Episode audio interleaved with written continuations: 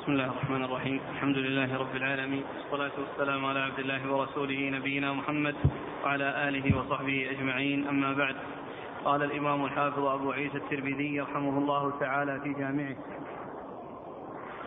باب ما جاء لا صلاة قبل العيد ولا بعدها.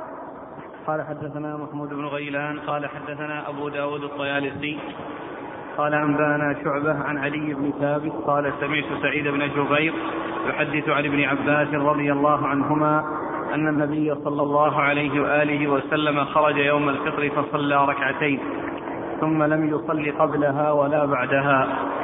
قال وفي الباب عن عبد الله بن عمر وعبد الله بن عمرو وأبي سعيد رضي الله عنهم أجمعين. قال أبو عيسى حديث ابن عباس حديث حسن صحيح. والعمل عليه عند بعض أهل العلم من أصحاب النبي صلى الله عليه وآله وسلم وغيرهم. وبه يقول الشافعي وأحمد وإسحاق وقد رأى طائفة من أهل العلم الصلاة بعد صلاة العيدين وقبلها من أص... وقد رأى طائفة من أهل العلم الصلاة بعد صلاة العيدين وقبلها من أصحاب النبي صلى الله عليه وآله وسلم وغيرهم. والقول الأول أصح. بسم الله الرحمن الرحيم. الحمد لله رب العالمين وصلى الله وسلم وبارك على عبده ورسوله نبينا محمد وعلى آله وأصحابه أجمعين أما بعد فيقول الإمام أبو عيسى الترمذي رحمه الله تعالى في جامعة باب لا يصلى. باب ما جاء لا صلاة قبل العيد ولا بعدها. باب ما جاء لا صلاة قبل العيد ولا بعدها. هذه ترجمة معقودة للتنفل تبعا لصلاة العيد. سواء كان ذلك قبلها أو بعدها. وقد أورد في ذلك حديث ابن عباس وأشار إلى حديث أخرى فيها أن النبي عليه الصلاة والسلام خرج وصلى العيد ولم يصلي قبلها ولا بعدها. وجاء في حديث ابن عمر مثل ذلك وأنه يفعل ذلك أنه فعل ذلك وقال أنه رأى النبي صلى الله عليه وسلم يفعل ذلك. يعني أن هذا الحكم ليس خاصا بالإمام بل هو للإمام وغير الإمام. يعني كون النبي صلى الله عليه وسلم جاء وخطب وصلى بالناس من حين ما وصل آه، جاء عن ابن عمر رضي الله عنه أنه لم يصلي قبلها ولا بعدها فقال إنه رأى النبي صلى الله عليه وسلم يفعل ذلك. فاذا هذا عمل يكون للإمام وللمأمومين أنهم لا يتنفلون لصلاة العيد لا قبلها ولا بعدها. إذا ليس لها نوافل تخصها تكون قبلها أو تكون بعدها. وهذا هو الذي عليه جمهور أهل العلم من أصحاب رسول الله صلى الله عليه وسلم ومن بعدهم وأنه رأى بعض أهل العلم من أصحاب النبي صلى الله عليه وسلم وغيرهم أن يصلى قبل العيد وبعدها ولكن الترمذي قال إن الأول هو الأصح وهذا هو الذي جاء فيه الحديث عن رسوله صلى الله عليه وسلم. هذا هو الذي جاء فيه الحديث عن النبي عليه الصلاة والسلام. و آه، وذكر الشارح أو الشيخ أحمد شاكر في ان في حديث النبي صلى الله عليه وسلم لما رجع من من صلاة العيد صلى في بيته ركعتين. وهذا إذا ثبت لا يدل على أن هذا من أجل العيد. فيمكن أن تكون صلاة الضحى وأنه صلاها يعني صلاة الضحى وأنه ليس المقصود بذلك صلاة العيد. الحاصل أن صلاة العيد لا يصلى قبلها ولا بعدها في موضعها وكذلك بعد في غير موضعها بحيث يقال هذه سنة للعيد أو أن هذا شيء تابع للعيد لا في موضعها ولا في غير موضعها. نعم.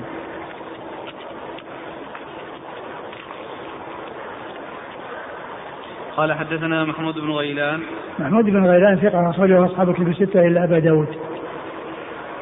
عن أبي داود الطيالسي. عن أبي داود الطيالسي وسليمان بن داود وهو ثقة أخرج له البخاري تعليقا ومسلم وأصحاب السنن عن شعبة.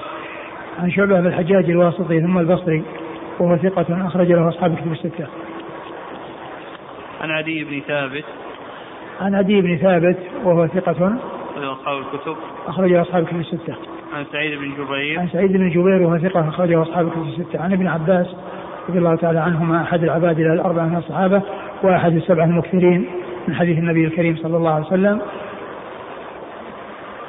قال وفي الباب عن عبد الله بن عمر. عبد الله بن عمر بن الخطاب رضي الله عنهما أحد العبادلة وأحد السبعة المكثرين من حديث النبي صلى الله عليه وسلم. وعبد الله بن عمرو وعبد الله بن عمرو بن العاص أحد العبادلة رضي الله تعالى عنهما وهو وحديثه أخرجه أصحاب الكتب الستة. وأبي سعيد. وأبي سعيد الخدري سعد بن مالك بن سنان أحد السبعة المكثرين من حديث النبي صلى الله عليه وسلم. قال أبو عيسى حديث ابن حديث ابن عباس حديث حسن صحيح. نعم. والعمل عليه عند بعض أهل العلم من أصحاب النبي صلى الله عليه وسلم وغيرهم.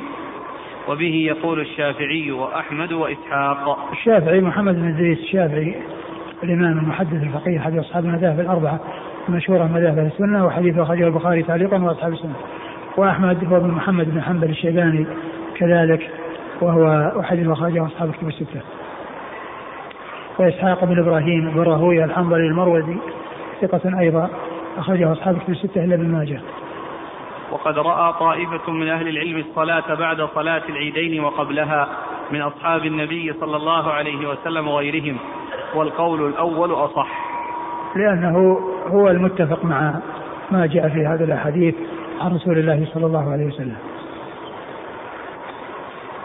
قال حدثنا أبو عمار الحسين بن حريث قال حدثنا وكيع عن أبان بن عبد الله البجلي عن أبي بكر بن حفص وهو ابن عمر بن سعد بن أبي وقاص. عن ابن عمر رضي الله عنهما أنه خرج في يوم عيد فلم يصل قبلها ولا بعدها وذكر أن النبي صلى الله عليه وسلم فعله. قال أبو عيسى وهذا حديث حسن صحيح. ثم ورد ابن عمر ابو أبو سعيد ابو, أبو عيسى حديث ابن عمر رضي الله تعالى عنهما أنه خرج وصلى العيد ولم يصلي قبلها ولا بعدها. وأخبر أن النبي صلى الله عليه وسلم كان يفعل ذلك اي انه فعل أو ترك الصلاة قبلها وبعدها اقتداء برسول الله صلى الله عليه وسلم. وهذا يبين أن الأمر لا يخص الإمام بل هو يشمله ويشمل غيره. والأصل هو عدم الخصوصية إلا إذا جاء دليل يدل على ذلك ولا دليل يدل على التخصيص. وهذا الفعل من ابن عمر رضي الله عنه يدل على أن الحكم عام للإمام والمأمومين يكون عاما للإمام والمأمومين. نعم. قال حدثنا أبو عمار الحسين بن حريث. أبو عمار الحسين بن حريث ثقة أخرج أصحابه في الستة إلا إلا ابن ماجه. إلا ابن ماجه. عن وكيع. عن وكيع بن الجراح الرؤاسي الكوفي ثقة أخرج له أصحاب كتب الستة. عن أبان عن أبان بن عبد الله البجلي. البجلي وهو صدوق. في حفظه لين صدوق في حفظه لين أخرج له. أصحاب السنن. أخرج أصحاب السنن. عن أبي بكر بن حفص وهو ابن عمر بن سعد بن أبي وقاص. عن أبي بكر بن حفص وهو ثقة أخرج له. أصحاب الكتب. أصحاب الكتب الستة. عن ابن عمر. عن ابن عمر رضي الله تعالى عنهما وقد مر ذكره. قال أبو عيسى وهذا حديث حسن صحيح. نعم. صلى الله إليك يقول السائل هل يفرق في ترك الصلاة قبل العيد وبعدها بين المسجد بين الصلاة في المسجد وبين الصلاة في المصليات التي في الصحراء؟ نعم. يبدو أن المسجد إذا الإنسان دخل فيه فإن كان في وقت نهي فله أن يجلس وله أن يصلي. تحية المسجد. تحية المسجد. وإذا كان في غير وقت النهي يعني بعد طلوع الشمس فإنه لا يجلس حتى يصلي ركعتين ليس من أجل العيد ولا ولكن من أجل قوله صلى الله عليه وسلم إذا دخل أحدكم المسجد فلا يجلس حتى يصلي ركعتين وهذا يقول من جلس بعد صلاة الفجر في المسجد حتى صلاة حتى صلى صلاة العيد فهل له أن يصلي ركعتي الإشراق بعد ذلك؟ آه، آه، يمكن أن يصلي صلاة الضحى. يمكن أن يصلي صلاة الضحى. لأن يعني صلاة الإشراق يعني جاء أنه جلس يذكر الله ثم إذا طلع الشمس قام وصلى ركعتين. فإذا أتى بها بعد الصلاة يعني صلى بعد صلاة العيد يعني صلاة الضحى فإن له ذلك. لكن من أجل الضحى لا من أجل العيد. في قضية الفضل الوارد فهو يريد صلاة ركعتي الإشراق. معلوم أن أن أن له أن يقوم ويصلي. يعني قبل أن يأتي الخطيب ويأتي الإمام ما دام أن إذا ارتفعت الشمس عن هذا يأتي بركعتي الإشراق هذه التي هي تابعة للجلوس. تابعة للجلوس بعد صلاة الفجر. الذي كان من عادته أنه يجلس بعد صلاة الفجر حتى تطلع الشمس ويصلي ركعتين. أخذا بالحديث الذي يقول أنها بحجة عمرة تامة تامة له أن يأتي بذلك. وهذا يقول هل الذي يصلي سنة الضحى في المسجد بعد استماع خطبة الإمام هل عليه شيء لكي يتفرغ للذبح أو تهنئة الأقارب والجيران وحتى لا يشغل عنها؟ هذا السؤال. هل الذي يصلي سنة الضحى في المسجد بعد استماع خطبة الإمام هل عليه شيء؟ وذلك لكي يتفرغ للذبح أو تهنئة الأقارب والجيران ولا يشغل عنها. أه، أنا قلت أن أنه يعني بعد صلاة العيد يعني إذا كان إنسان أراد أن يصلي الضحى في المسجد قبل أن يخرج لا بأس له ذلك. قال رحمه الله تعالى المحذور هو أن يقال أنها صلاة تابعة للعيد وأن العيد له سنة. قبله أو بعده هذا هو الذي جاء في الحديث ما يدل على خلافه. وأما كون الإنسان يصلي إذا صليت العيد في مسجد وصلى فيه صلاة الضحى بعد صلاة العيد أو كان جالسا بعد صلاة الفجر وبعد طلوع الشمس قبل أن يأتي الخطيب قام وصلى ركعتين اللي هي ركعتي ال ال ال ال الإشراق التي هي متصلة بالجلوس فهذه ما لها علاقة في العيد.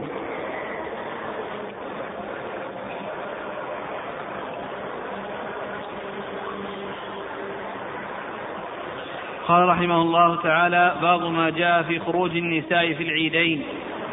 قال حدثنا أحمد بن منيع قال حدثنا هشيم قال أخبرنا منصور وهو ابن زاذان عن ابن سيرين عن أم عطية رضي الله عنها أن رسول الله صلى الله عليه وعلى آله وسلم كان يخرج الأبكار والعواتق وذوات الخدور والحيض في العيدين.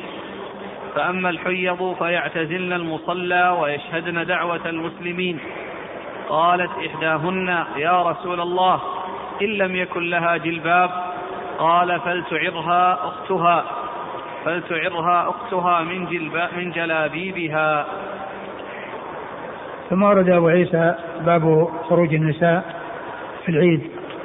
أي أن صلاة العيد آه، يندب أن يخرج إليها النساء وكذلك العواتق وذوات الخدور والأبكار اللاتي من شأنهن ملازمة البيوت فإنهن يؤمرن ويطلب منهن أن يخرجن إلى الصلاة وكذلك الحيض يخرجن ولكن يعتزلن المصلى ويشهدن دعوة المسلمين وتلك المناسبة الطيبة. ف آه، جاءت السنة عن رسول الله عليه الصلاة والسلام في حديث ابن عطية في إخراج هذه الأصناف من النساء اللاتي هن صغار وشواب ويعني ليس من شأنهن الخروج. أما غيرهن من الكبار فهذه من باب أولى ولكن كونه نص على أن هؤلاء المخبآت ذوات الخدوع والعواتق والأبكار أنهن يخرجن إلى العيدين دل على تأكد ذلك وعلى استحبابه في حق الجميع. وكما أسلفت بعض أهل العلم يقول أن صلاة العيد أنها فرض عين وأنها ليست فرض كفاية. لكن جاء عن كثير من أهل العلم أنها فرض كفاية. و والأبكار آه، هن اللاتي لم يحصل لهن الزواج أصلا وهن على بكارتهن لم يكن ثيبات. والعواتق فسرت بأنها الشابة إذا أدركت أي بلغت. وكذلك ذوات الخدور اللاتي يكون يجعل لهن في البيوت أماكن خاصة يبقين بها لعدم الابتذال وعدم آه، البروز أمام النساء وأمام غيرهن غير أهل البيت. فإنهن يختفين ويخبأن ويكن في تلك الأماكن الخاصة هؤلاء النساء التي هذا شأنهن أمرنا أو أمر ذووهن أن آه، آه، يذهبوا بهن إلى المساجد وفيهن من كان أيضا حائضا. لكن الحائض تعتزل المصلى ولا تكون مع النساء المصليات. لأن لأن احتمالا يتساقط شيء من منهن من الدم يعني في أماكن الصلاة وأيضا كونهن يكن بين بين بين النساء ويجلسن ولا يصلين يعني آه هذا شيء غير جيد. بل النساء التي آه آه بل النساء يصلين والتي لا تصلي فإنها تكون معتزلة ومتأخرة عن هؤلاء عن هؤلاء النسوة. التي من شأنهن الصلاة. نعم. ثم إن الرسول صلى الله عليه وسلم لما أرشد إلى خروج النساء قالت امرأة يا رسول الله إن الواحدة ما يكون عندها جلباب. قال تستعير تعيرها أختها من جلابيبها. يعني معناه أنها تستعير يعني ثوبا يعني لتلبسه للخروج.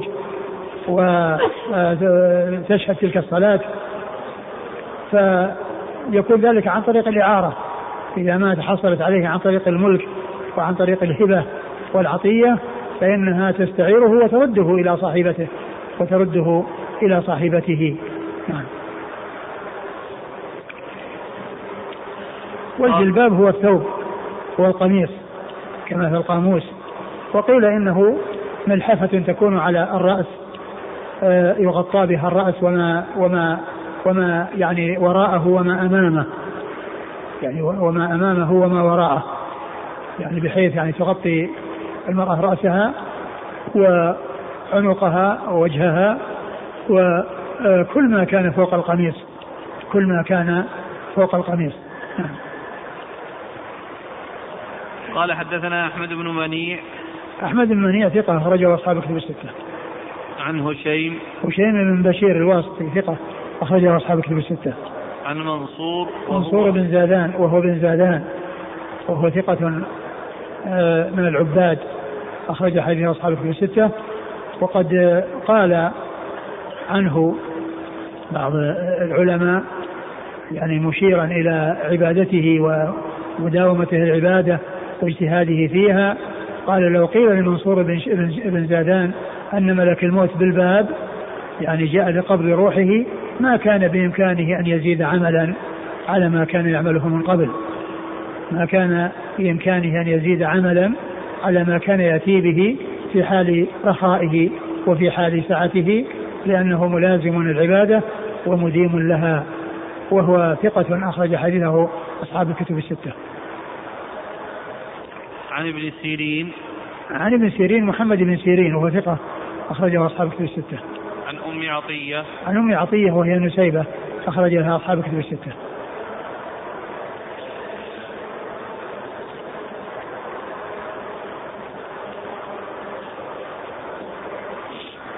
قال فأما الحيض فيعتزلن المصلى ويشهدن دعوة المسلمين يعني حضورهن من أجل يشهدن دعوة المسلمين لا للصلاة لأنهن ليس لسن من أهل الصلاة ولكن حضورهن الدعاء وحضورهن الذكر وتأمينهن على الخطب أو على الخطبة.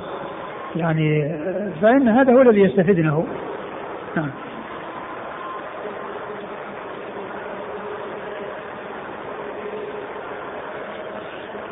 قال حدثنا أحمد بن منيع قال حدثنا هشيم عن هشام بن حسان عن حفصة بنت سيرين عن أم عطية رضي الله عنها بنحوه.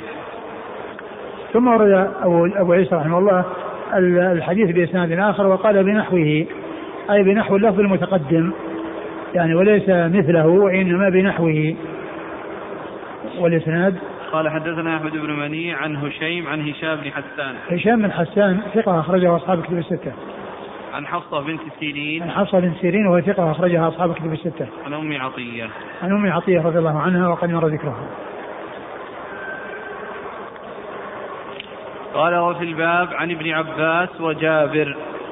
جابر بن عبد الله الأنصاري رضي الله تعالى عنهما أحد السبعة المعروفين بكثرة الحديث عن النبي صلى الله عليه وسلم. قال أبو عيسى حديث أم عطية حديث حسن صحيح. وقد ذهب بعض أهل العلم إلى هذا الحديث ورخص للنساء في الخروج إلى العيدين وكرهه بعضهم. وروي عن كرهه بعضهم وروي؟ كرهه بعضهم لعل الكراهية من أجل يعني ما يحصل منهن من الفتنة وما يحصل منهن من المحذور. ولا شك أنه إذا حصل محذور وأنهن يظهرن يعني بمتجملات يعني متعطرات فاتنات فإن هذا لا يجوز لا للعيدين ولا لغيرهما. نعم. قال وروي عن عبد الله بن المبارك أنه قال أكره اليوم الخروج للنساء في العيدين. فإن أبت المرأة إلا أن تخرج فليأذن لها زوجها أن تخرج في أطمارها الخلقان. ولا تتزين. فإن أبت فإن أبت أن تخرج كذلك فللزوج أن يمنعها عن الخروج. وهذا يبين الكراهية أن محلها ما يحصل من الزينة وما يحصل من الفتنة. أما إذا أمنت الفتنة وما حصل يعني شيء محذور فإن الأصل هو الجواز والإباحة والمشروعية هذا هو الأصل. فإذا وجد يعني شيء محذور فهذا هو الذي تستحق المرأة المنع بسببه. ولهذا يعني جاء عن عبد الله مبارك هذا التفصيل الذي قال أنه يمنعها من الزينة وإن أبت يعني انه يمنعها من أن تخرج بالزينة وأن تلبس تأتي بثياب يعني يعني ليست جميلة لا تفتن فيها أحدا فإن أبت فلزوجها أن يمنعها من ذلك. إذا أبت إلا أن تتجمل وأن تلبس يعني ثيابا جميلة فاتنة وأن تتطيب فلزوجها أن يمنعها من الخروج. نعم. قال وروي عن عبد الله بن المبارك وعبد الله المبارك هو المروزي ثقة أخرج له أصحاب الكتب الستة. فليأذن لها زوجها أن تخرج أن تخرج في أطمارها. الأطمار هي ثياب البالية الثياب الغير النبيسة الجيدة الجديدة يعني التي هي وسخة أو يعني آه، بالية. ليست ذات فتنة وذات جمال تلك الثياب. وكذلك الخلقان يعني جمع خلق يعني ثوب خلق. وهو الذي قد اخلق يعني بدل ما صار جديدا ومضى عليه الزمن يعني صار خلقا قال ويروى عن عائشة رضي الله عنها أنها قالت لو رأى رسول الله صلى الله عليه وآله وسلم ما أحدث النساء لمنعهن المسجد كما منعت نساء بني إسرائيل. وهذا ثابت عن عائشة رضي الله تعالى عنها. ومعلوم أن أن الرسول صلى الله عليه وسلم شرع للنساء الذهاب إلى المساجد. ومعلوم أن الذهاب إلى المساجد يكون على هيئة سائرة وهيئة مشروعة. والشيء الذي رأته عائشة يعني هذا هو آه تمنع المرأة من الذهاب إلى المسجد إذا حصل منها هذا الشيء. ولكن الرسول صلى الله عليه وسلم أباح وشرع للنساء أن يذهبن ولكن الذي شرعه الرسول صلى الله عليه وسلم بحيث لا يحصل منهن فتنة. أما إذا وجد منهن فتنة فإنهن يمنعن بسبب الفتنة. فالنساء لا تمنع مطلقا. لا تمنع النساء مطلقا. فالرسول صلى الله عليه وسلم أباح ذلك للنساء وشرع ذلك للنساء. لكن النساء أو بعض النساء إذا وجد منهن المخالفة لما يسوغ للمرأة أن تخرج به ولم آه، تستجب لترك الزينة التي تفتن الناس أو التطيب فإن لزوجها أن يمنعها كما جاء في التفصيل الذي جاء عن عبد الله المبارك رحمة الله عليه. وإذا فقول عائشة رضي الله عنها هذا يعني محمول على ما رأته من آه، حصول تجاوزات وحصول الخروج على هيئة غير مشروعة. لكن كون الرسول يمنع منعا مطلقا هذا غير صحيح الرسول أجاز. ولكن مثل هذا هذا التصرف الذي يحصل من بعض النساء من التجمل والخروج متطيبات فاتنات هذا هذا ممنوع منه في الشريعة.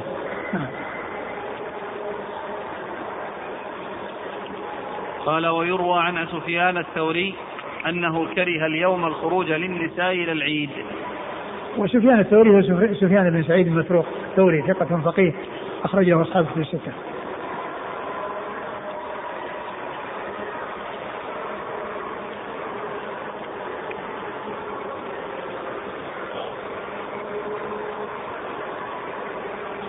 يقول السائل أليس إخراجه صلى الله عليه وسلم الأبكار والعواتق وذوات الخدور والحيض دليل على وجوب صلاة العيد؟ استدل به بعض أهل العلم ومعلوم أن أن أن الصلوات المكتوبة التي الله عز وجل فرضها على على عباده ما شرع للنساء أن يخرجن لها بل يصلين في البيوت وكذلك الجمعة أيضا كذلك لم يشرع للنساء أن يخرجن وبيوتهن خير لهن. لكن يعني آه، خروج النساء أو إذن أمر النبي صلى الله عليه وسلم بأن أن تخرج النساء إلى الصلاة. يعني قال بعض أهل العلم أنه يدل على الوجوب. وقال إن أيضا قول كون الرسول صلى الله عليه وسلم قال أن من حضر إذا وافق يوم عيد يوم جمعة فإن حضور الجمعة يسقط عن من حضر العيد ويصلي ظهرا. وله أن يتخلف قالوا أيضا هذا يدل على الوجوب. هذا يدل على الوجوب. لكن ال ال ال الذي يظهر أنه ليس يعني آه، فرضا على كل أحد وإنما هو من فرض الكفايات.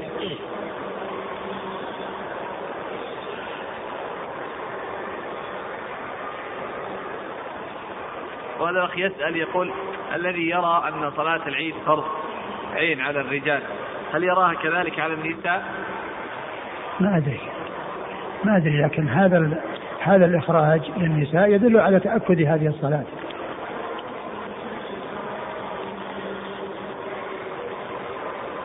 الاخ يقول ما وجه منع نساء بني إسرائيل عن الخروج إلى المساجد كما روت عائشة رضي الله عنها.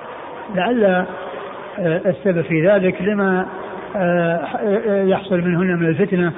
وقد جاء في الحديث أن فتنة بني إسرائيل كانت في النساء. أن فتنة بني إسرائيل كانت في النساء كما ثبت ذلك عن رسول الله صلى الله عليه وسلم.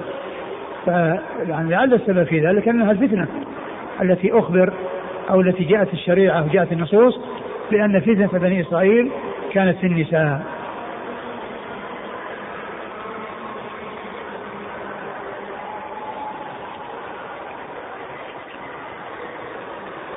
قال رحمه الله تعالى باب ما جاء في خروج النبي صلى الله عليه وآله وسلم إلى العيد في طريق ورجوعه من طريق آخر.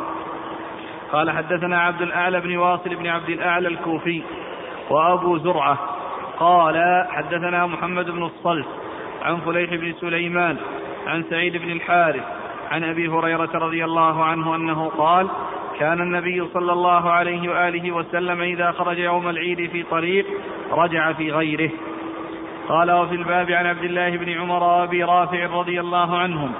قال أبو عيسى وحديث أبي هريرة حديث حسن غريب. وروى أبو تميلة ويونس بن محمد هذا الحديث عن فليح بن سليمان عن سعيد بن الحارث عن جابر بن عبد الله رضي الله عنهما. قال وقد استحب بعض أهل العلم للإمام أن إذا خرج في طريق أن يرجع في غيره اتباعا لهذا الحديث وهو قول الشافعي وحديث جابر كأنه أصح. ثم ورد أبو عيسى باب الخروج.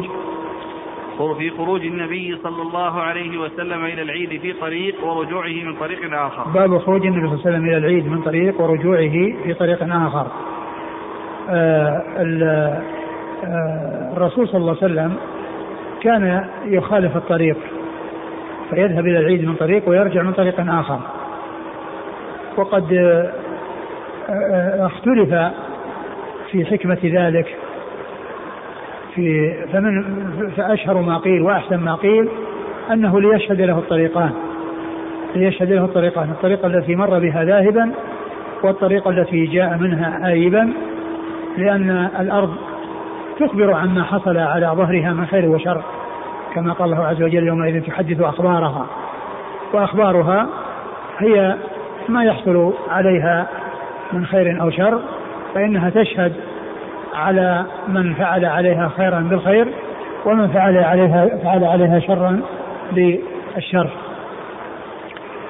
وقيل غير ذلك لكن هذا هو أولى أولى ما قيل. وأقرب ما قيل.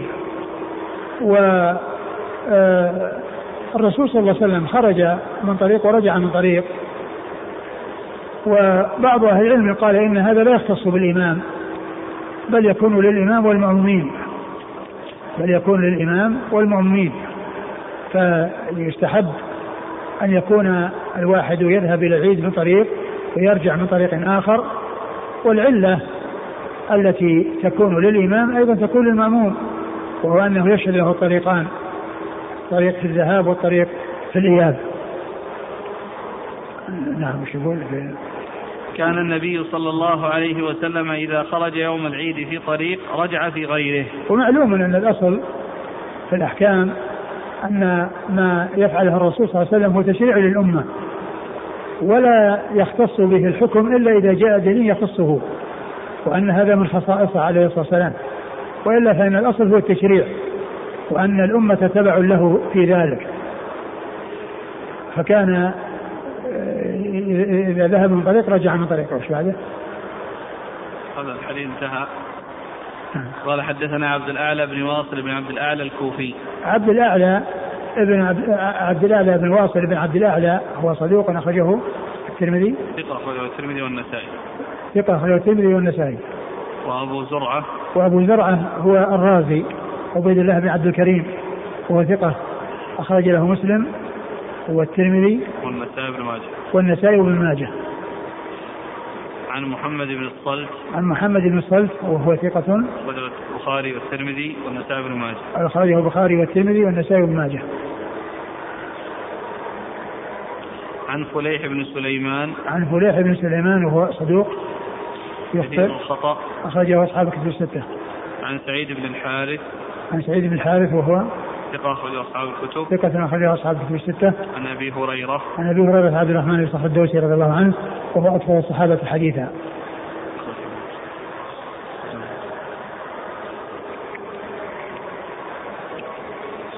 قال وفي الباب عن عبد الله بن عمر وأبي رافع. أبو رافع مولى رسول الله صلى الله عليه وسلم أخرج حديث أصحاب الكتب الستة. قال أبو عيسى وحديث أبي هريرة حديث حسن غريب. نعم. وروى أبو تميلة ويونس بن محمد هذا الحديث عن فريح بن سليمان. ثم قال وروى وروى آه، أبو تميلة وهو يحيى بن واضح وهو ثقة أخرج له أصحاب الكتب. أصحاب الكتب الستة. ويونس بن محمد. ويونس بن محمد ثقة أخرجه أصحاب الكتب الستة. هذا الحديث عن فليح بن سليمان عن سعيد بن الحارث عن جابر بن عبد الله. يعني مع ذكر اختلاف الصحابي. هناك الإسناد إلى أبي هريرة وهنا الإسناد إلى الصحابي. وقال يعني من هذا كأنه أصح الذي هو حديث جابر. والشيخ أحمد شاكر يقول يمكن أن يكون محفوظا عن الشيخين عن عن الصحابيين وأن الحديث جاء من طريقين وأنه يرويه من طريق آه، آه، سعيد بن الحارث عن أبي هريرة وعن أيضا جابر. رضي الله تعالى عنهما. قال وقد استحب بعض أهل العلم للإمام إذا خرج في طريق أن يرجع في غيره اتباعا لهذا الحديث. نعم. خصص بالإمام. لأنه ليس بخاص بالإمام. آه، هو النص جاء بالنسبة للرسول صلى الله عليه وسلم. والرسول صلى الله عليه وسلم هو الإمام فيكون الإمام الذي يأم الناس آه، يفعل هذا الفعل. لكن الأصل أن ما فعله الرسول صلى الله عليه وسلم فإنه للأمة ولا يختص به الحكم إلا بدليل ولم يأتي شيء يدل على أن هذا من خصائصه صلى الله عليه وسلم.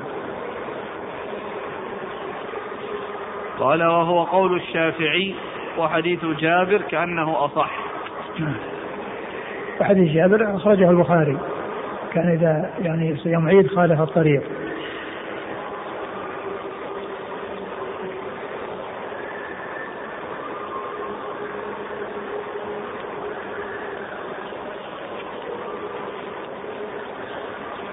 يقول السائل فضيلة الشيخ إذا كانت الحكمة في ذلك الشهود أو شهادة الطريق فلماذا لا يعمم ذلك في كل الصلوات؟ ومثال ذلك صلاة الجمعة حيث أنها على كل هو جاء أقول جاء في هذا. جاء مخالفة الطريق بهذا وعللت بهذا. فهل يستحب إذا إن كان مثلا يوم الجمعة يجي من طريق ما ما لا لا لا يقال. أقول لا يقال لأن الرسول صلى الله عليه وسلم كما هو معلوم يعني كان يعني يظهر من بيته إلى إلى المسجد ويرجع من نفس الطريق.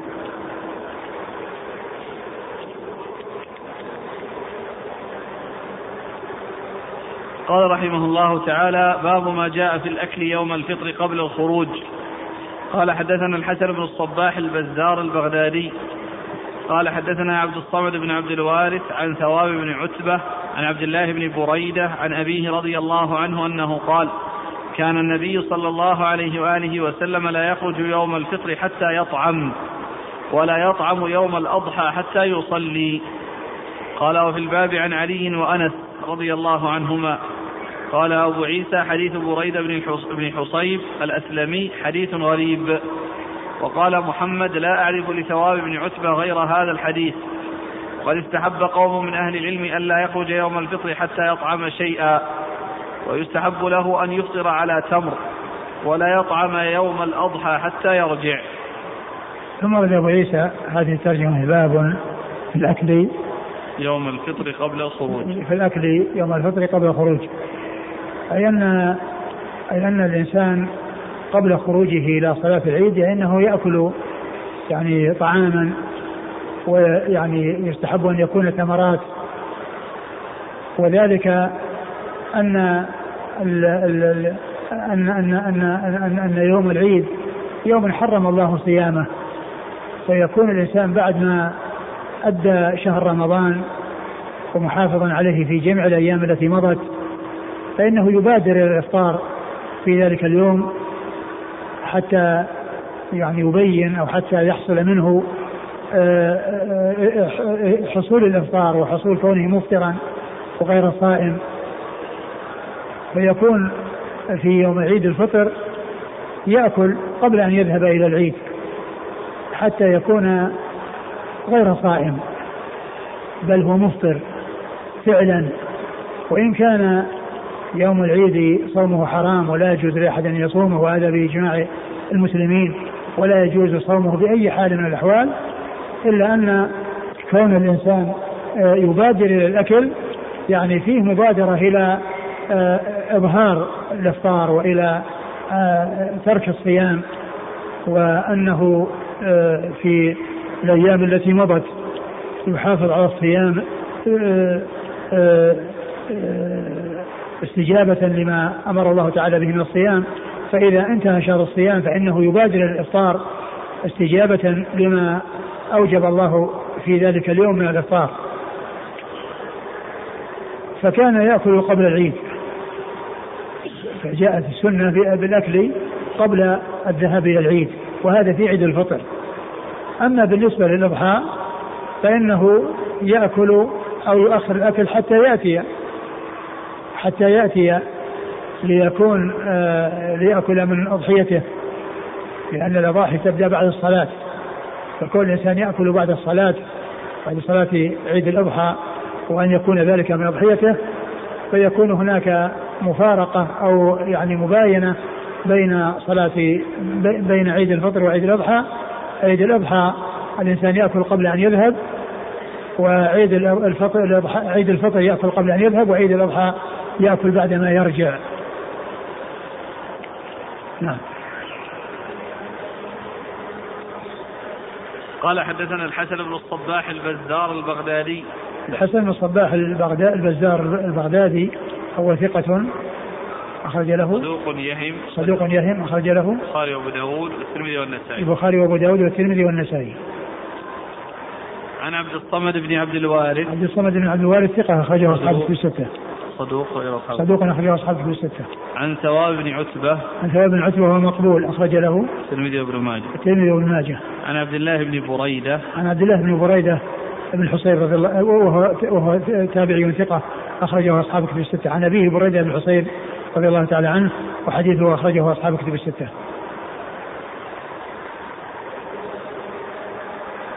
قال وفي الباب عن علي وأنس.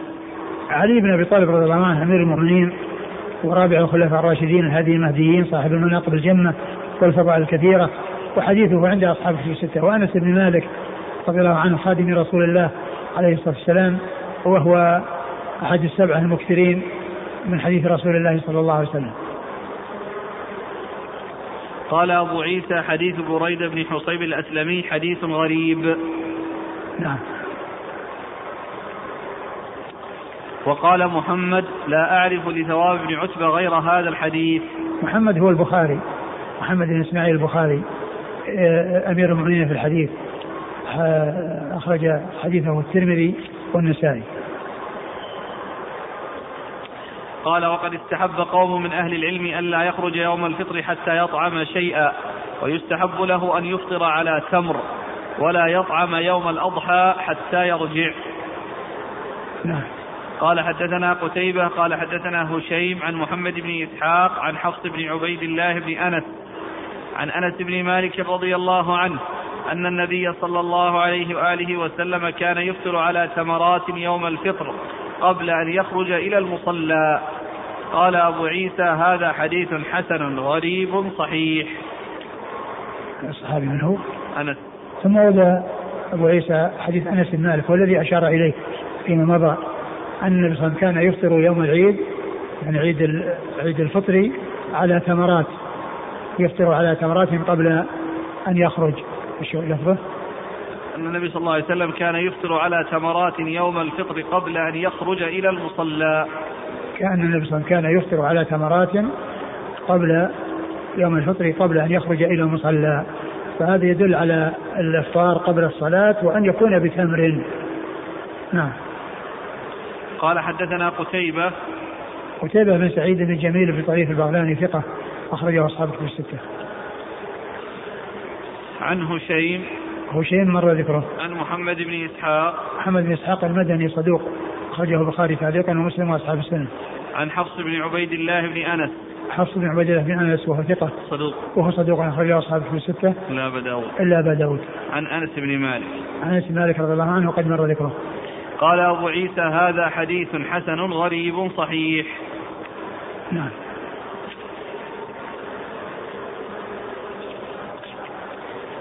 صلى الله عليك. يقول ما تعليقكم في من قال سبب الفطر هو أن لا يظن بأن الصيام متواصل إلى ما بعد الصلاة؟ آه له وجه. يعني بمعنى أن, أن الإنسان يعني آه آه لا يفطر إلا بعد الصلاة وأنه لا يأكل شيئا إلا بعد الصلاة. لكن آه تعليله بكونه يعني يبادر الإفطار في ذلك اليوم الذي حرم الله حرم الله صيامه آه، يبادر آه، به آه، لا شك أنه هو هو الأظهر يقول هل ثبت أن تكون هذه الثمرات وتر؟ الرسول صلى الله عليه وسلم كان يستعمل الوتر في كثير من أحيانه في كثير من أموره عليه الصلاة والسلام فأظن الشارح ذكر يعني شيء من هذا. شوف الشرح.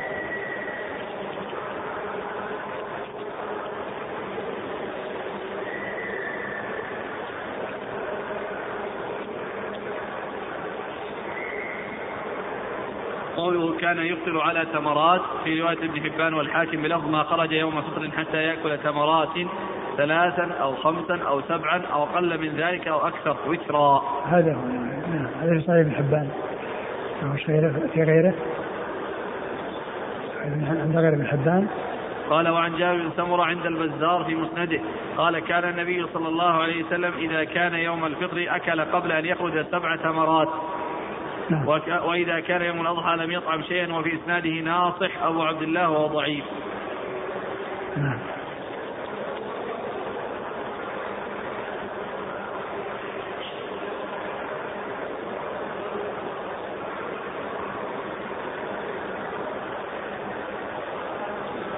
وعن أنس أخرجه البخاري بلفظ كان صلى الله عليه وسلم لا يغدو يوم الفطر حتى يأكل تمرات قال الحافظ في بلوغ المرام وفي رواية معلقة وصلها أحمد ويأكلهن أفرادا.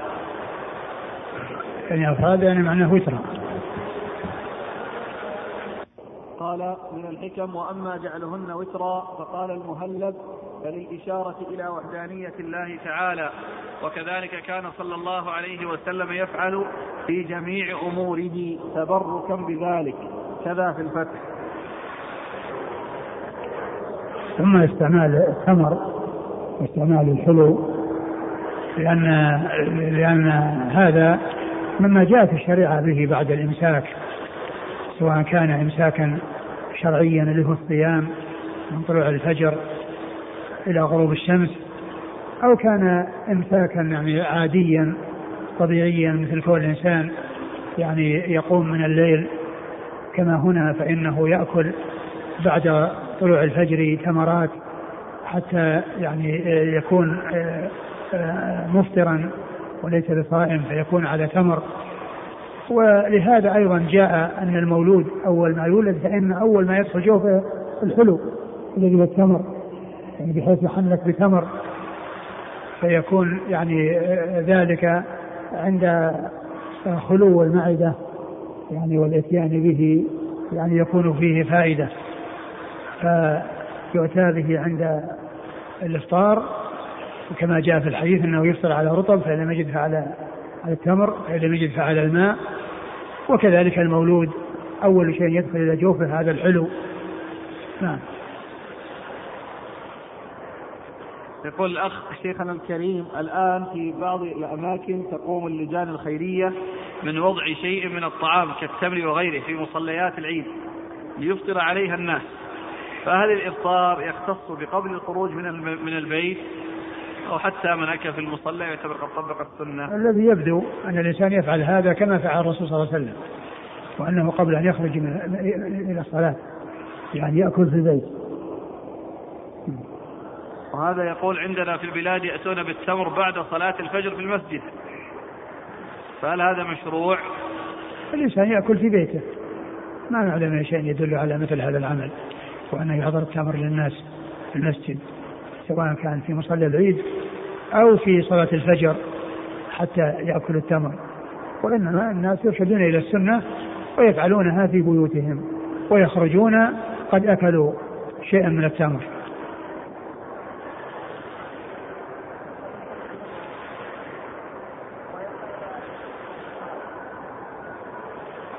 إيش؟ على كل إذا إذا كان إذا كان من الصلاة يعني في العيد في مصلى في, في المسجد وأنه يعني فيمكن انه يأتي بتمر معه أو يأكله قبل أن يأتي للمسجد أيضا حتى هو خارج المسجد. لأن لأن الفطر يتحقق بكون الانسان يأكل بعد طلوع الفجر. الفجر الفطر يحصل بكونه يكون الأكل بعد طلوع الفجر لأن بعد طلوع الفجر الصائم لا يأكل. فإذا أكل وهو ذاهب إلى المسجد الفجر يعني حصل المقصود. وحصل أنه مفطر وليس بصائم.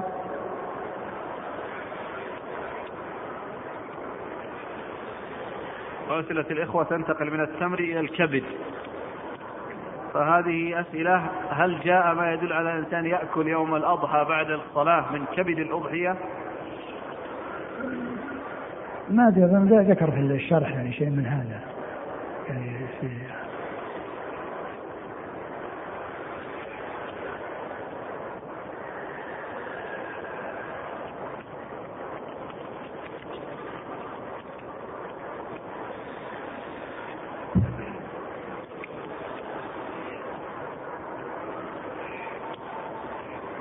معلوم أن الأكل يعني يوم عيد الأضحى إنما يكون من الأضاحي وقصة الصحابي الذي أراد الذي ضحى قبل الصلاة وكان قصده من ذلك أن الطعام يطبخ ويكون جاهزا. إذا فرغ الناس من الصلاة فإنهم يأكلون أول ما يؤكل منه أضحيته. والرسول صلى الله عليه وسلم قال شاتك شاة لحم شاتك شاة لحم فهذا هو المقصد الذي جعل هذا الصحابي يفعل هذا الفعل ولكن العمل لما كان غير مطابق للسنة لأن الذبح لا يكون إلا بعد الصلاة قال له صلى الله عليه وسلم شاتك شاة لحم. ولهذا نقل الحافظ بن حجر في فتح الباري عن آه، أبي جمرة ابن أبي جمرة أنه قال وفي الحديث دليل على أن العمل وإن وافق نية حسنة أنه لا يعتبر إلا إذا كان وفق الشرع. أنه إذا كان وفق الشرع لأن هذا الصحابي نيته حسنة. لأنه يريد أن يأكل للرسول صلى الله عليه وسلم وأصحابه إذا قدموا إذا جاءوا من صلاة العيد.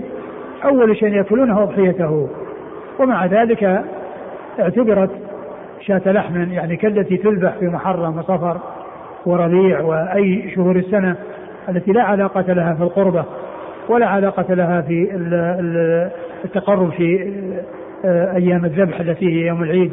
وأيام التشريق نعم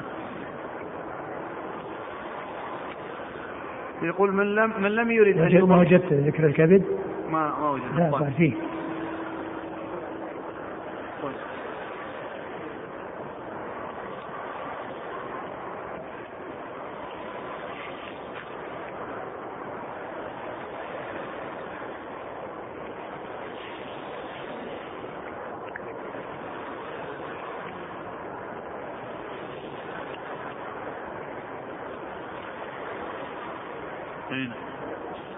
ورواه فيأكل من أضحيته. ورواه أبو بكر أبو بكر الأثرم بلفظ حتى يضحي. كذا في المنطقة والنيل. وفي رواية البيهقي فيأكل من كبد أضحيته. كذا في عمدة القاري نعم. قال ورواه الدار قطني في سننه وزاد حتى يرجع فيأكل من أضحيته. وهي زيادة صحيحة صحابة حتى يأكل؟ حتى يرجع فيأكل من أضحيته. نعم. وهي زيادة صحيحة صحابة القطان كما في نصب الراية نعم.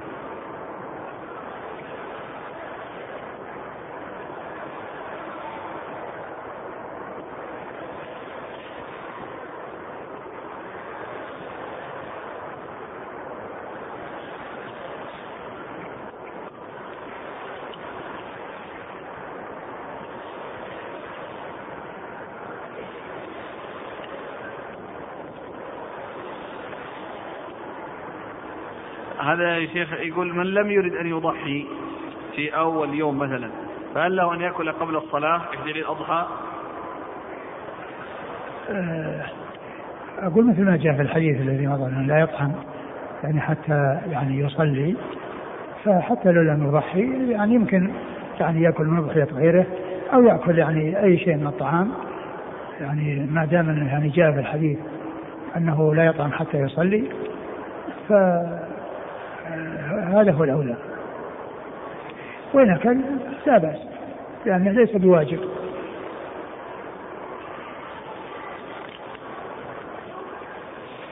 قال رحمه الله تعالى أبواب السفر.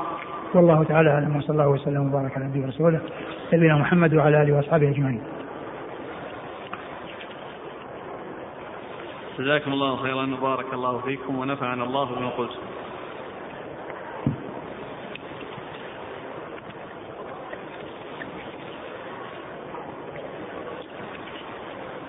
الله إليك. يقول فضيلة الشيخ غفر الله لك ولوالديك.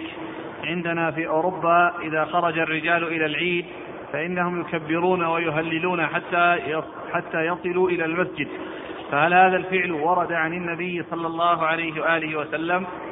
نعم التكبير يوم العيد وليلة العيد يعني آه، آه، مشروع. ولذلك الله قال ذكر الله عز وجل ذلك في في في سورة البقرة. ولتكن العدة وتكبروا الله على ما هداكم. نعم. وهذا يقول هل يشرع التبرك شرعا بالوتر كما جاء عن المهلب؟ عن ابن المهلب وما المقصود بالتبرك هنا؟ الإيثار اتباعا للسنة والأخذ بما جاء من الرسول صلى الله عليه وسلم هذا هو المشروع. وقضية التبرك أو أنه يتبرك بالعدد معلوم أن البركة إنما هي باتباع السنة. يعني كونه تطلب البركة باتباع السنة نعم صحيح. يعني كون البركة تطلب باتباع السنة هذا صحيح.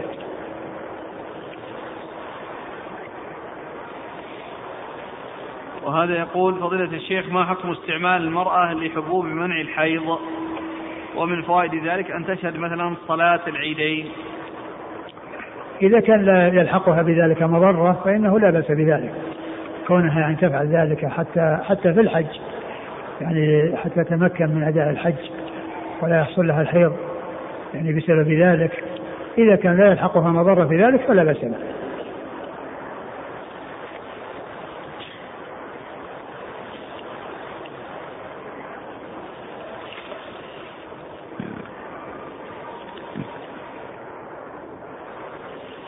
يقول هل يكون التكبير قبل صلاة العيد جماعيا أم كل واحد بمفرده؟ لا كل واحد على حدة لا يكون التكبير جماعيا وإنما كل يكبر بمفرده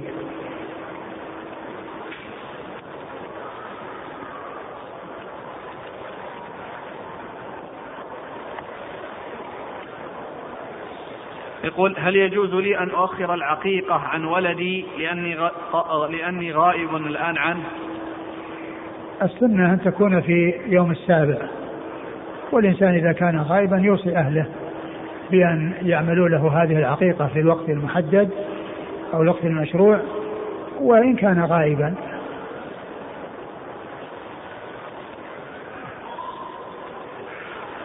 يقول وهل العقيقة واجبة؟ هي سنة مؤكدة في حق من يقدر عليها. ويقول هل الأخوات من الرضاعة مثل الأخوات من الأب والأم في كل شيء؟ لا لسنا في كل شيء. الميراث ما يرثنا. الأخوات من النسب يرثنا والأخوات من الرضاعة لا ليس ليس ليس لهن ميراث. لا يقال إنهن مثله مثلهن في كل شيء.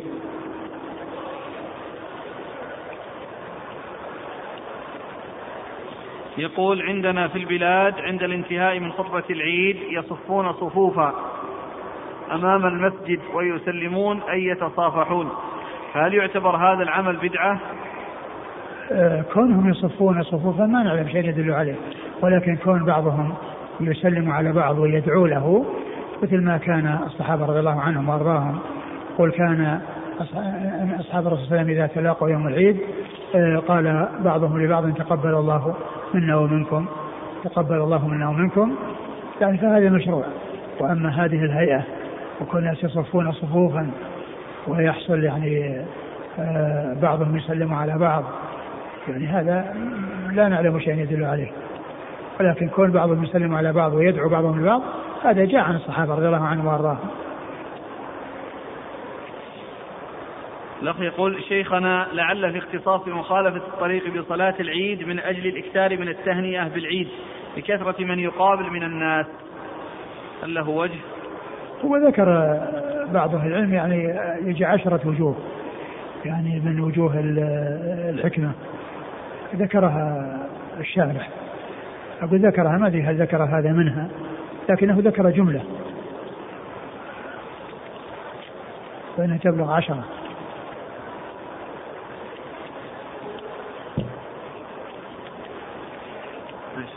لكن أولها آه، شهادة الطريق. ذكرها الحافظ بن حجر لما ذكر الوجوه في فتح الباري قدم هذا الوجه. وكذلك أيضا الشارح قدم هذا الوجه. أقرأ نقرأ من الشيخ آه، وقد اختلف في الحكمة في مخالفته صلى الله عليه وسلم الطريق في الذهاب والرجوع يوم العيد على أقوال كثيرة. قال الحافظ اجتمع لي منها أكثر من عشرين قولا. قال القاضي عبد الوهاب المالكي ذكر في ذلك ذكر في ذلك فوائد بعضها قريب وأكثرها دعاوى فارغة. فقيل إنه فعل ذلك ليشهد له الطريقان. وقيل سكانهما من الجن والإنس. فقيل إنه فعل ذلك ليشهد له الطريقان وقيل سكانهما من الجن والإنس. وقيل ليس يعني يشهد له سكانهما من الجن والإنس. يعني الطريق هذا غير طريق طريق الذهاب غير طريق الإياب. نعم. وقيل ليسوي بينهما في مزية الفضل بمروره أو في التبرك به أو ليشم رائحة المسك من الطريق التي يمر بها لأنه كان معروفا بذلك. وقيل ليزور أقاربه الأحياء والأموات. وقيل ليصل رحمه. وقيل ليتفاءل بتغير الحال إلى المغفرة والرضا. وقيل لإظهار شعار الإسلام فيهما وقيل لإظهار ذكر الله وقيل ليغيظ المنافقين أو اليهود وقيل ليرهبهم بكثرة من معه وقيل فعل ذلك ليعمهم في السرور به أو التبرك بمروره وبرؤيته والانتفاع به في قضاء حوائجهم في الاستفتاء أو التعلم والاقتداء والاسترشاد أو الصدقة أو السلام عليهم وغير ذلك. وقيل لأن الملائكة تقف في الطرقات فأراد أن يشهد له فريقان منهم وقيل لئلا يكثر الازدحام. وقيل لأن عدم التكرار أنشط عند طباع الأنام. وقيل غير ذلك. وأشار صاحب الهدي إلى أنه فعل ذلك لجميع ما ذكر من الأشياء المحتملة القريبة. الهدي ابن القيم. يعني ما كان محتملا قريبا فإنه يحتمل أن يقال أن هذا هو الحكمة. لكن أقرب شيء هذا هو الذي بدأ به وهو أن يشهد له الطريقان. يقول السائل ما حكم المصافحة باليدين من باب احترام الصغار للكبار المصافحة تكون بيد واحدة لا تكون باليدين. اليمنى مع اليمنى واليسرى ما لها دخل في المصافحة. وهل يعد مثل هذا الفعل بدعة؟ ما أعرف يعني أقول ما أعرف يعني هل يقال له بدعة أو لا. يعني هل يعني له أصل أو هل في أحد من السلف فعل ذلك لا أدري. يقول فضيلة الشيخ الرهن الذي يجر نفع هل يدخل في القرض الذي يجر نفعا؟ فمثلا في بلدنا يرهن الرجل أرضه الزراعية بمبلغ من المال فيأخذها الرجل وينتفع بها؟ يرهن الرجل نعم. أرضه الزراعية. نعم. نعم. بمبلغ من المال فيأخذها الرجل ينتفع بها حتى يأخذ ماله من المال. حتى يأخذ؟ هذا ليس له ليس له ذلك لأن لأن الرهن يعني ينتفع به إذا كان آه، مقابل يعني آه، شيء يقدم له يعني كالحيوانات الدواب فإنها لابد من إعلافها. فإذا كان فيها حليب فأخذ الحليب مقابل آه، الإنفاق عليها. أما كل إنسان يعني يأخذ الأرض ويستغلها ويستفيد منها فإن هذا أخذ أكل بغير حق وأكل بالباطل لأن الرهن المقصود منه توثقة الدين بالعين توثقة دين بعين يعني بحيث يعني يطمئن لأن حقه محفوظ في هذه العين. لو لم يوفه فإن العين تباع ويستوفي منها. أما كونه يعني آه، يأخذها ويستفيد منها يمكن يحصل منها أكثر من المبلغ الذي آه، الذي هو الدين. هذا لا يجوز.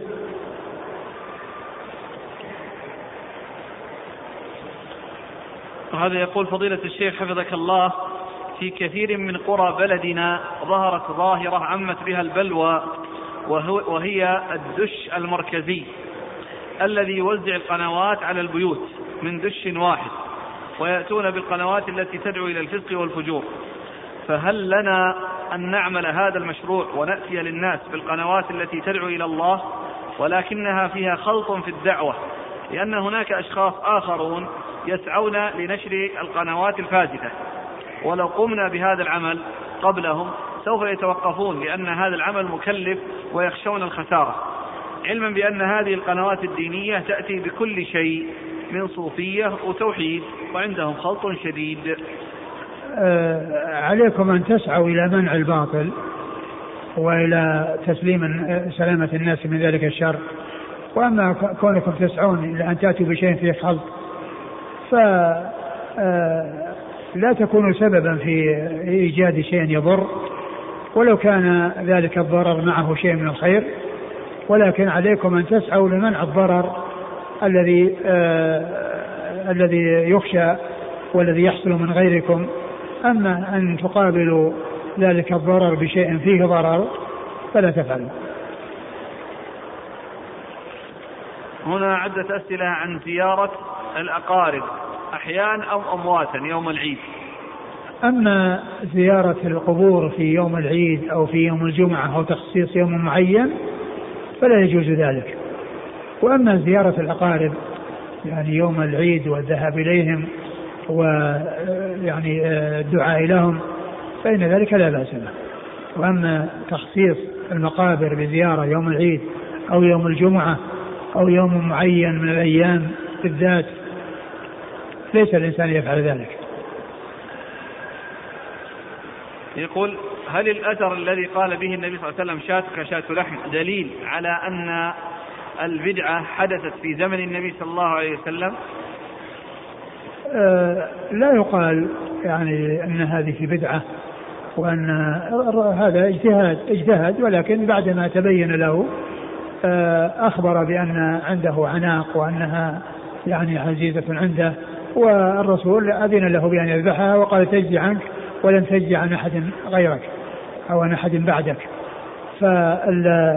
فالذي حصل. ما يقال أن هذا الصحابي حصل منه وإنما آآ آه، آآ آه، يعني آه، رأى أن, أن, أن, أن, أن الناس يستفيدون من أضحيته وأن الرسول صلى الله عليه وسلم وغيره إذا جاءوا من المصلى وهم مشتهون بالطعام وراغبون فيه تكون الأضحية أول ما يؤكل.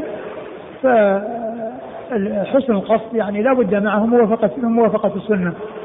ولكن لا يقال أن هذا الصحابي أنه ابتدع وأنه أحدث في الدين وإنما اجتهد وبين له آآ آآ يعني ال أنه أن هذه الأضحية لا تنفع لأنها ما وقعت في وقتها. هذا مثل إنسان يعني صلى الصلاة في غير وقتها فيعني نبه فأتى بها في وقتها. يقول هل يحتج بحديث ذي اليدين على جواز الكلام في الصلاة لمصلحتها أو لغير مصلحة أو لغير مصلحتها لكن للحاجة؟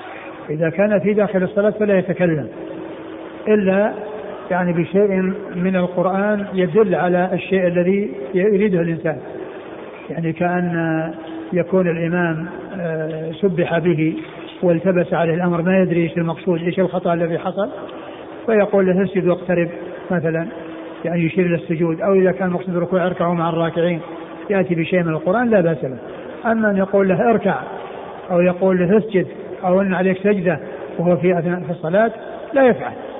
وإنما هذا الذي حصل في ذي اليدين على اعتبار أن الصلاة انتهت وهي لم تنتهي. يعني على اعتبار أنهم كانوا يظنون أن الوحي قد نزل وأن الصلاة بدل ما كانت أربع رجعت إلى ثنتين. ولهذا أبو بكر وعمر كانوا يعرفون هذا الذي حصل ومع ذلك سكتوا يعني ظنوا أن في تشريع. ولهذا الرسول صلى الله عليه وسلم لما قال أكما يقول ذو اليدين؟ قالوا نعم يا رسول الله. قال نعم. فإذا الزمن زمن تشريع والكلام الذي حصل على اعتبار أن أن الصلاة أنها انتهت. أما إذا كان في أثناء الصلاة إذا كان في أثناء الصلاة واحتاج إلى أن ينبه لا لا ينبه بالكلام لا يتكلم. وإنما يأتي بشيء يفيد المقصود بذكر شيء من القرآن يدل عليه. هذا يقول هل جاء شيء عن النبي صلى الله عليه وسلم في ليلة العيد من قيام أو إكثار من ذكر أو غيره؟ ما جاء شيء يدل على إحياء ليلة العيد. ولكن كونه يكبر ليلة العيد وفي الذهاب إلى العيد حتى يعني حتى يعني يدخل الإمام الخطبة. هذا شائع ومشروع. جزاكم الله خيرا وبارك الله فيكم ونفعنا الله وقلت